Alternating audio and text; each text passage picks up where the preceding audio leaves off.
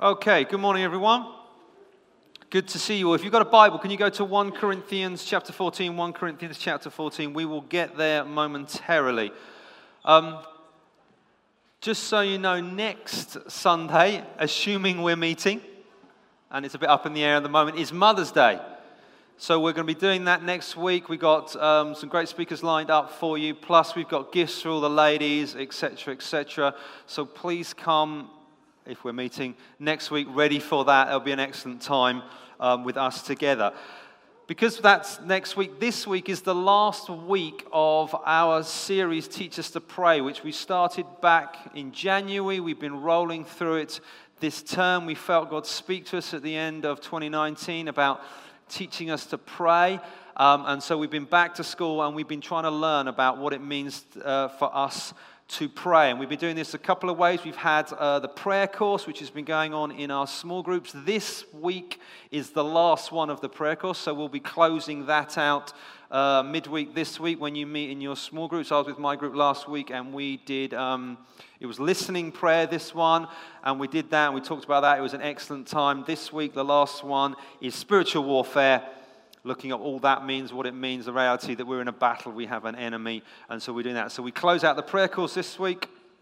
Um, and then the uh, sermon series today. What we've looked at in the sermon series is we've been going through the Lord's Prayer. We went through it line by line all the way through every kind of uh, beginning with Father, and then all the petitions of the prayer. We then followed that with the parable on persistence in prayer that we should pray and not give up, recognizing we have a good Father and that we should be going after Him in prayer. And then last week, I looked particularly at the area of fasting because that is often linked in God's word with prayer, prayer and fasting, and how actually that is a vital tool that we as Christians should be using. It's something we should be growing in. It's not an optional extra, it is something that we should have. So that's what we've done thus far.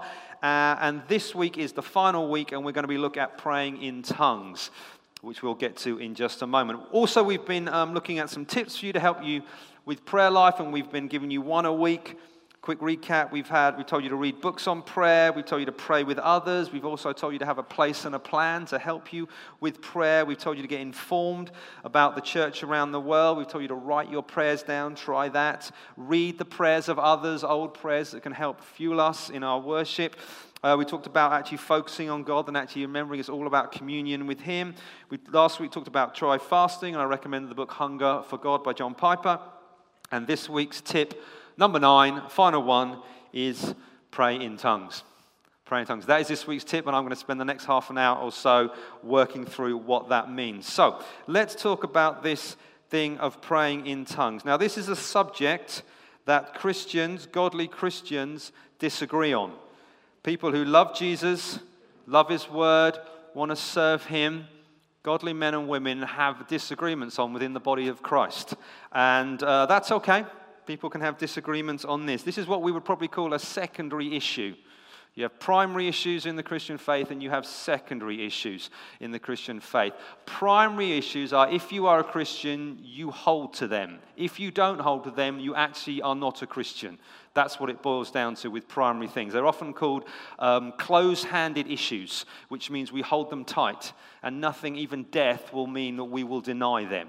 That's how strong they are. So, some close handed issues would be things like God as Trinity. He is one God, but He is in three persons, each person fully God Father, Son, Spirit.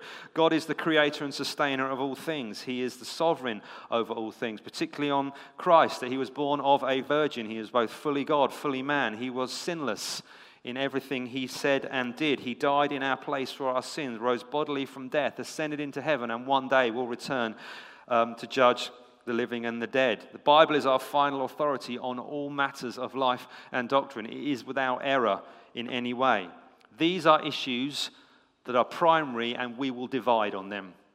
If you do not agree with them, you will not come there. We're happy to talk and dialogue, but ultimately, you cannot bear the name of Christ if you do not believe with them. You are not a Christian.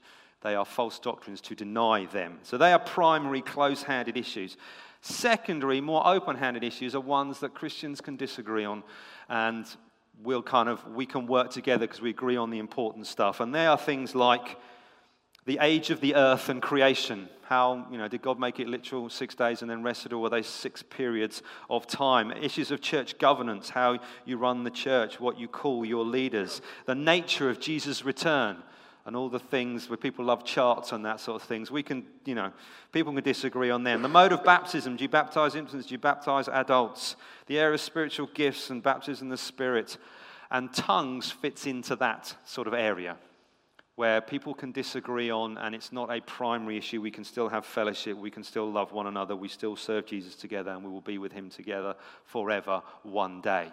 But it's still an issue that is important, and we in this church believe it is an issue that we take very seriously, and tongues is a gift for us and is alive and well today, and we will make no apologies for that. And I'm going to talk about that today and try and convince you of that, but that is what it is. So you, can feel free to disagree, but in this church, this is what this family does and believes.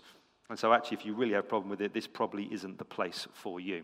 So, let's read the passage. The context of this passage, 1 Corinthians 14, if you found it, the Apostle Paul is writing to the church in Corinth. And if you've ever read Corinthians and thought about the church in Corinth, you should be instantly um, encouraged about the church that you're a part of. Because, in one sense, there is no way that that church could be as bad as Corinth was. Corinth, the church in Corinth was just a mess in every sense of the word. They had all sorts of problems. They had during the communion service, when they were serving bread and wine, people were getting drunk. They were drinking so much that they were just getting legless in the service. There was great division within the church between the rich and the poor. Those who had much flaunted their wealth, got the best seats, and they looked down and derided those who had less than them. There was gross sexual sin within the church. And people getting up to all sorts of things, and it's like, what is going on here? Um, members of the church were suing each other and there were lawsuits among the believers in the church. They were going to court. Their public worship times, when they gathered together as a, as a church together, were an absolute mess.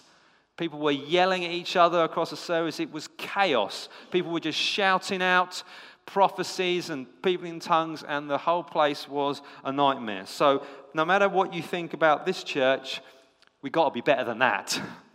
And so that's an encouragement. So when you read the book of Corinthians, God used it in his wisdom and sovereignty then to train the church throughout the ages. So this place was just a mess. So Paul speaks to them and said, Let's put some things in order. Let's get some things straight. Let's sort some stuff out, which we too can learn from hundreds, thousands of years later. And so what we've got in 1 Corinthians 14, the previous two chapters, 1 Corinthians 12, Paul has uh, began talking about spiritual gifts and we'll get on to that. And then you get 1 Corinthians 13, which is the great chapter on love.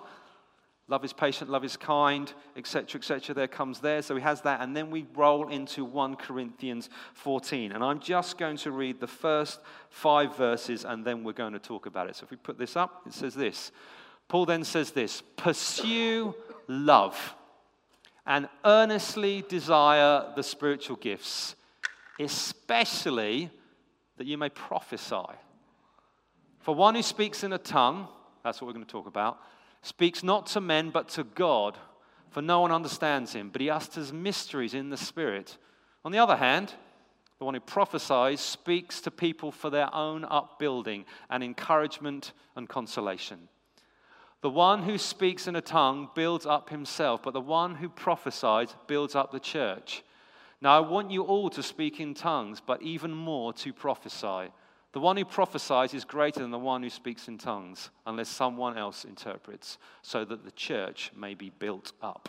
All right, let's get into this, and I want to look at five things to help us. Tongues and prophecy, he talks about these things. Now, this is in the context of public worship, which is kind of what we've had here and what we're going to continue to have. Paul speaks into the mess in Corinth, and he talks about two gifts.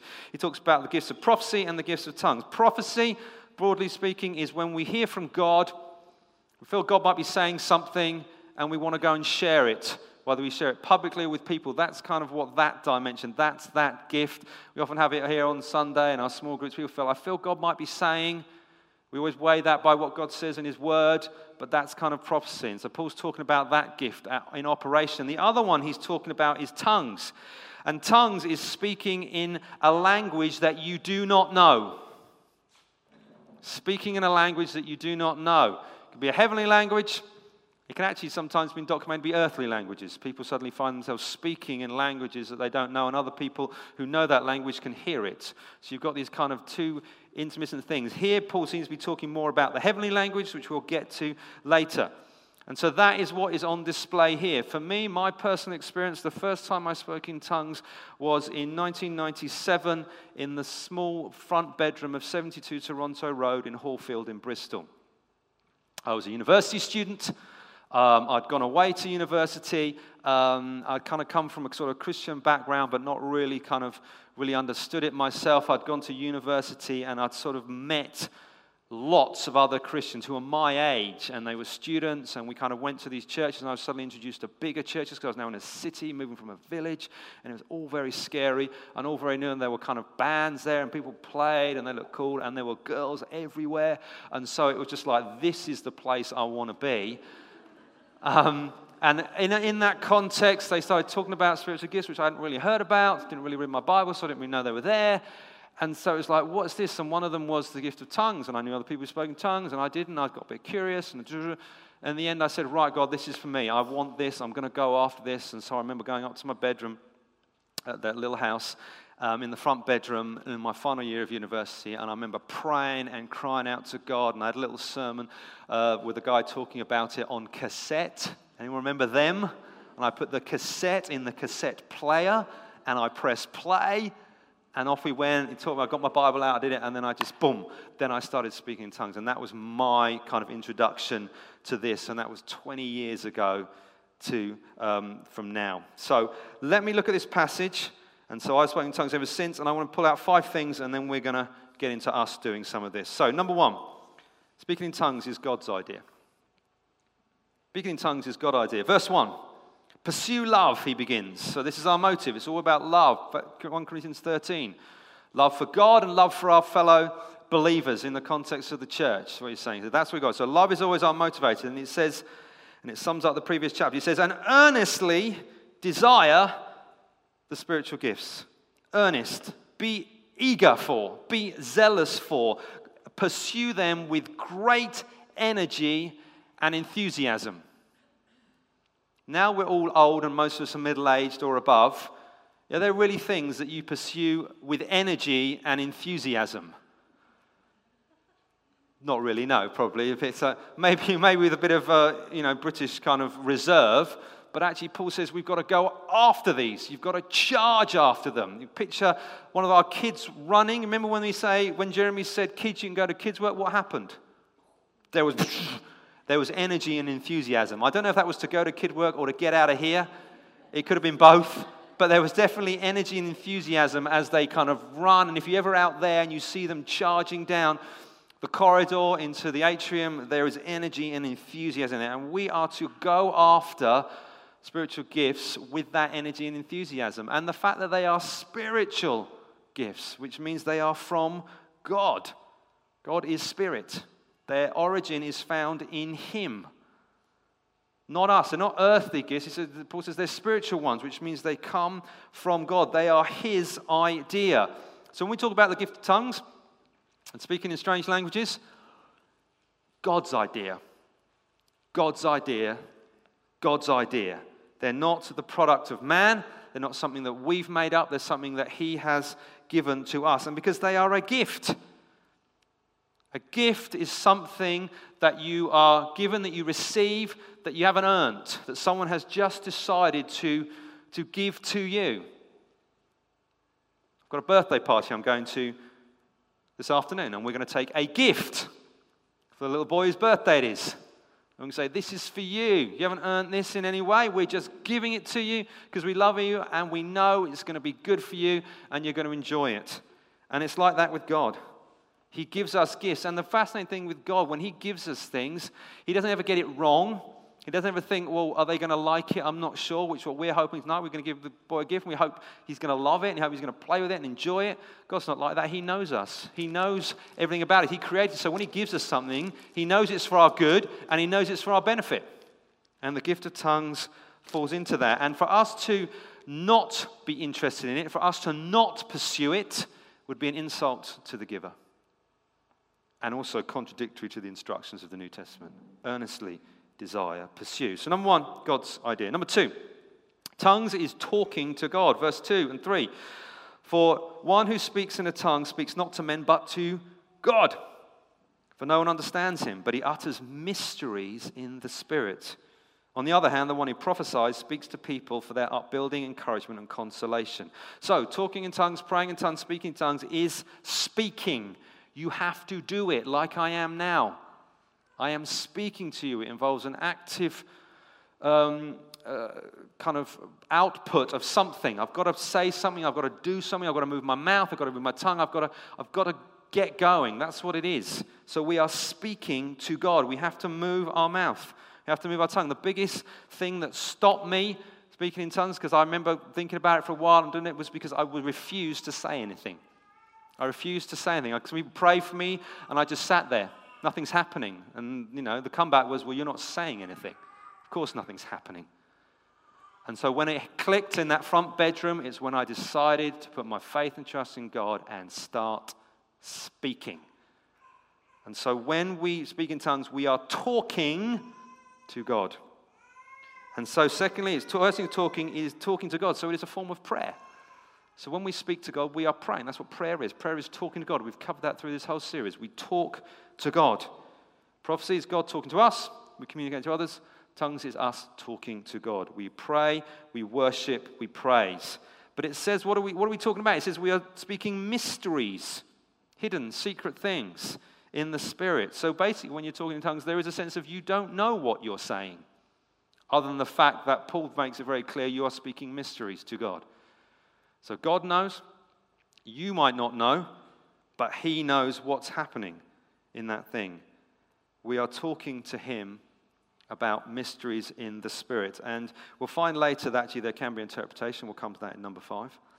But what this butts up against, and some of you are already feeling it now, is the great Western idol of our rational mind. Since the Enlightenment, the West has been dominated by scientific, rational thought. If it cannot be explained, clearly, succinctly demonstrated, have some scientific criteria to it, it is to be ignored or ridiculed, dismissed, nothing. Fortunately, God doesn't work that way. He's never worked that way. The ways of God are not our ways, they are higher and better. And so when we speak in tongues, we are speaking mysteries to God, and we might never know exactly what we're saying, and we just have to trust Him. And that's what it comes down to. It's an act of faith. Are you going to believe in the rational Western thinking, which is not biblical? Or are you going to go with what God says and said, I've got good gifts for you. They're going to help you and grow you. And trust Him for that. Number three, tongues builds up the speaker. So we're now getting to the reason of why would we do this. It says in verse 4, the one who speaks in a tongue builds up himself, but the one who prophesies builds up the church. So, What's this? So, Paul, it's the context of public worship. If someone brings a prophecy, everyone gets to hear it. In the current language, the native language. Everyone's there. Everyone hears it. Everyone gets built up and encouraged. You ever been in that time where someone's come and shared something, thought God might be saying this, or they've, they've done something, and you felt a surge of faith. You felt encouraged. You felt strengthened, built up. That's what prophecy does.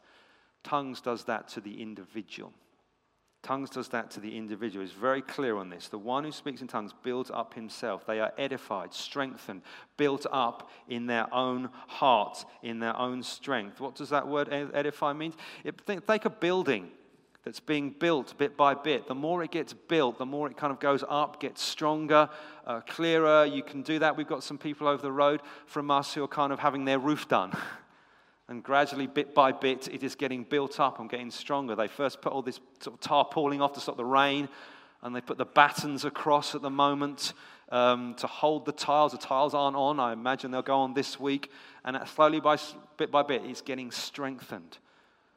Paul says, when we speak in tongues, we strengthen ourselves, we build up ourselves, we become stronger in ourselves. And the question, kind of, to ask yourselves is Are you going through difficult times that you need strengthening? Are you going through difficult times where you are under pressure at work, at home, family, relationships? Are you going through times when you're kind of questioning what's going on or even fearful because peace has gone? That you're kind of feeling that, that weight? What does Paul say? Speak in tongues, and you will be built up. You will be strengthened in your inner man. Have you ever met people who might have circumstances on the outside of their life where they will be crushed, they are being put under, or maybe they're physical in their body, yet you talk to them and you find they have a rock solid faith because they are getting their strength in the Lord. That's what speaking in tongues does. It builds you up on the inside. God has given you what you need to get through these circumstances. And praying tongues is one of those things where we can be built up internally. This is my testimony over years and years, decades, two decades at least, of doing this. My habit is as soon as we get together, as soon as we start praying, the first thing I'll do is start praying in tongues. Sometimes I have to watch myself because there are places you go where they won't be happy with that, so I have to do it very quietly. But I do it. As soon as it's let's pray, so I will start talking in tongues. My other habit is as soon as I get in the car and I'm on my own and I'm driving somewhere, that's where I spend my time praying. And I do that a few times a week. I just have these moments. So as soon as I close the door, engine goes on, that's my trigger. I start praying because it builds me up. It keeps me going. It helps me cope with the pressures of life. And Paul says that's what you do when you speak in tongues. You build yourself up. You get stronger no matter what's going on on the outside. Number four, verse 5, beginning of verse 5. Tongues is for all believers. Now, I want you, what's that next word? All to speak in tongues, but even more to prophesy. Let's we'll clarify what that means later. But Paul begins, I want you all to speak in tongues. Now, bear in mind who he's talking to. He's talking to Nutter Church here. He's talking to the church that's a mess, where people are just yelling out throughout the meeting in a stupid, unknown language. And, just, and he's just saying to them, Church, you're all idiots, but I want you all to speak in tongues. And so that says something about where Paul is coming to. What he says later, if you scan down in your passage, you go to verse, verse 18, Paul says to them, crazy Christians, he says, I speak in tongues more than all of you. So he's trying to bring some order to it, but at the same time, he's saying, by the way, guys, I do it way more than all of you anyway. But let's just put some order into what we're doing so it's not a total freak show in here. And so it was definitely something he didn't want to discourage. On the contrary, it was something he wanted to encourage. And you can understand why. If this gift builds up the believers, any good pastor, apostle, would go to a church and say, Do it, do it a lot, because that will help you. It will grow you. It will strengthen you. It will help you go deal with the troubles of life. Jesus says, In this world you will have troubles. Thank you, Lord. He was just being honest. But he says, But I'm going to help you overcome the world. How am I going to do that? Well, I'm going to give you the Holy Spirit and I'm going to give you his gifts. One of them is the gift of tongues. Now, Paul says that he prefers prophecy. The context of that is because, in the context of public worship, when you, build a, when you go out of prophecy and you speak, everyone gets to understand it, everyone gets built up as a result, while tongues can just appear gibberish. And so he wants the church built up. But the point is, for Paul, is I want you all to speak in it so you can all be built up as well. He's not saying one is better than the other. He's saying in that context, in the public worship, actually, prophecy is great because everyone gets to hear it, everyone gets to understand everyone gets involved. But actually, from a personal point of view, speaking in tongues builds you up. And then we'll come to the final one when we talk about interpretation. So, number five, tongues can build up the church with interpretation. So, what's Paul saying here? He actually puts them on a par. One isn't greater than the other because actually you can speak in tongues, but actually, if it's interpreted, everyone gets to hear it then and everyone gets built up. So actually, it is as good as prophecy, as useful as prophecy. What Paul doesn't want is someone just to yell out something that sounds like gibberish. No one understands what's going on, and then everyone just carries on. Cannot have that. Prophecy, so prophecy is a lot easier because it just comes straight out in English for us. Tongues, not so much. And so what he's saying is actually you can speak in tongues, but it needs to be, if it's done publicly, it needs to be interpreted. And we've actually had that if you've been here long enough, we've had times when tongues have been brought. Sounds like, whoa, what's that? And then we say, we need an interpretation for that. Someone comes and gives the interpretation. Just a few little clar- clarifying comments on that. If you ever interpret a tongue, number one, you have to speak Godward. It is a prayer of praise. It is something from you speaking to God. So if ever God gives you that, you are speaking to Him. So it's Lord, we praise you, that kind of angle rather than speaking to the church. There's different prophecies to the church. Tongues is when we speak to God and we speak to Him alone. The second thing about that is the responsibility for the interpretation lies with who? The speaker. The speaker, verse 13. One who speaks in tongues should pray that they may interpret. So, if you fancy bringing a tongue in a public worship time, brilliant. You then have to interpret it.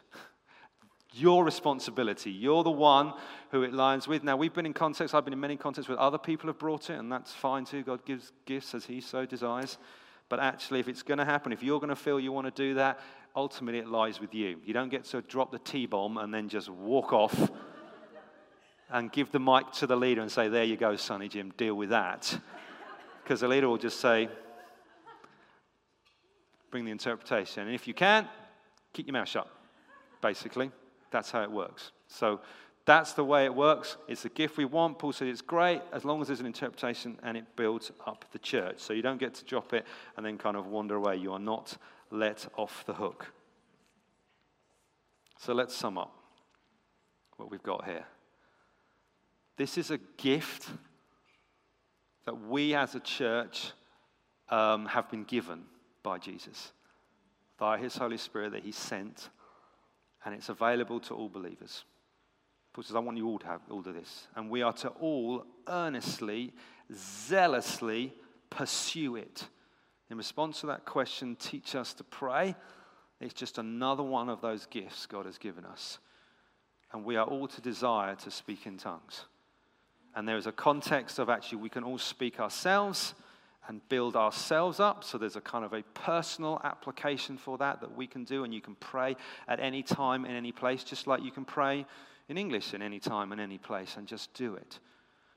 And that is something that we should all desire and go after. In the terms of the public meeting, which we're in now, there has to be a level of order.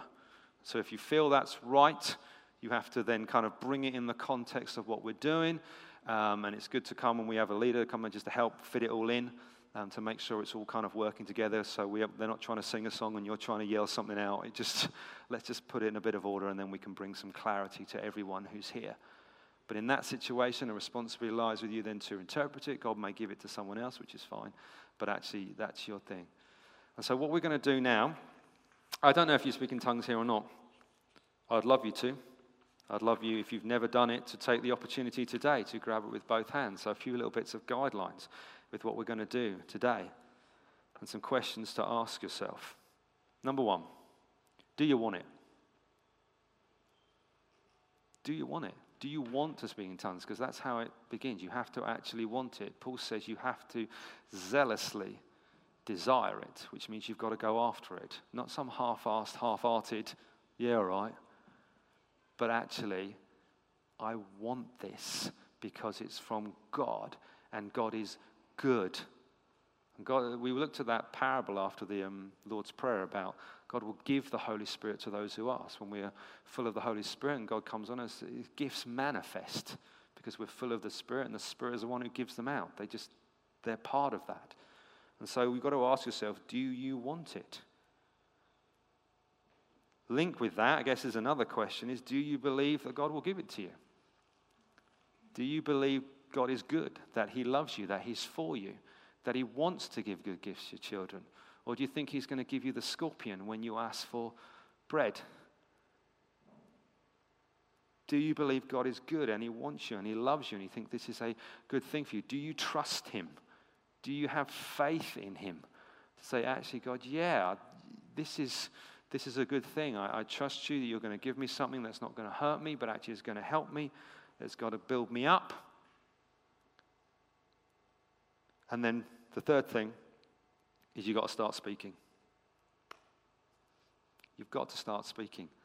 And it can't be in your native tongue.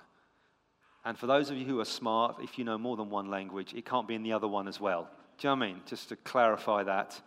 Not something you know, put it that way. For me, that's English. I don't have a second. I've got to start speaking. And you have to start engaging your men. And you just got to start speaking in something that isn't your native language or a language you know. And then you've got to trust God. And that's simple as that. It's as simple as that. Are you going to do this? Are we going to do this? I cannot emphasize enough the, the goodness of God in this gift to us as His people. Of what, have we use it to praise, we use it to worship, we use it to build ourselves up. Have you ever been praying about something and you've just got to the end?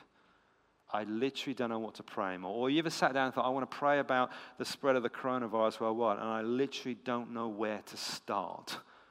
It's a worldwide pandemic, and people are dying, and there are cases just going up and up and up. God, I want to pray, but I don't know how. God says, Got you covered. Give the tongues. Just start speaking. Start speaking. It's mysteries. I'll work it all out. I'm God. I'm sovereign. Just do that. That's what you do. God says, I've got it, I've got you covered. It will build you up. Even if you just feel like, and you feel that kind of wake up my psalm. How do you wake up your psalm? One way is to speak in tongues. Build yourself up in God. Should we go for this? Yeah, amen. Let's stand up. Can we have the band back up?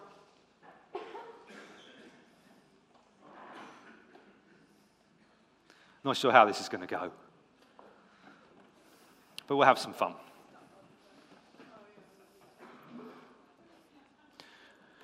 Do you want to just close your eyes? I'm going to pray.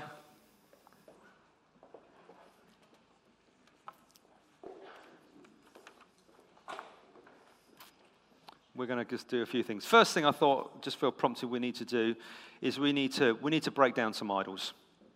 And we need to throw them to the floor and say, God is bigger than them, and we worship God alone. First commandment worship Him and Him alone. So, if you know that you have worshipped at the idol of Western rational thought, where there are certain things that can't happen because they cannot be explained, rational thinking is God, and if I can't work it out, then it just can't be true, I'll ridicule it, then you need to repent now. You need to just say, God, you are God, and there is an awful lot in this world and beyond that I do not understand. In fact, I will never understand. And I'm okay with that because you are God and you are good. And we love you and we trust you and we put our faith in you and you alone. That's the first thing. So if you know you need to do that, you need to do that now. Let's clear the clutter out the way. Let's get straight with Him. I've been doing this for years and I still find myself going there. So I know what that's like we now have to put our eyes on our Father in heaven and say, You are good. We sung about that, didn't we? And your goodness will follow us all the days of our life. And we have to look at our Lord and Savior as the one who died and rose again and said, I will send you another who will be with you forever the Holy Spirit. And we have to recognize that. And we have to say, Holy Spirit of God, come fill us now. Come fill this place. Come fill your people. And you just have to put your faith and trust in Him as your Lord and Savior that He will do what He said to do. Then you've got to ask yourself, do you want to speak in tongues? He's not going to force Himself. Do you want to? Do you want to? Are you going to pursue it? And I'm going to pray that God would break out and release something here now. We're then going to worship and sing. it's always a good idea to do that. And if you know you want to, if you can, we want you to speak in tongues, sing in English. We don't mind. and we're going to do that. And then maybe we'll have an opportunity to pray and see what God says amongst us. But that's what we're going to do now. So, Holy Spirit of God, I ask you, come now on your people. Fill us with your spirit. We want to say we love you and we praise you. We accept the wonderful gifts you've given to us. We recognize you as our one Lord and Savior, the ruler of heaven and earth. We recognize you as good, so infinitely good, so magnificently good. And we welcome you here and we say, God, whatever you want, whatever you want in this place, we'll do. We follow, we trust you, we love you, we praise you.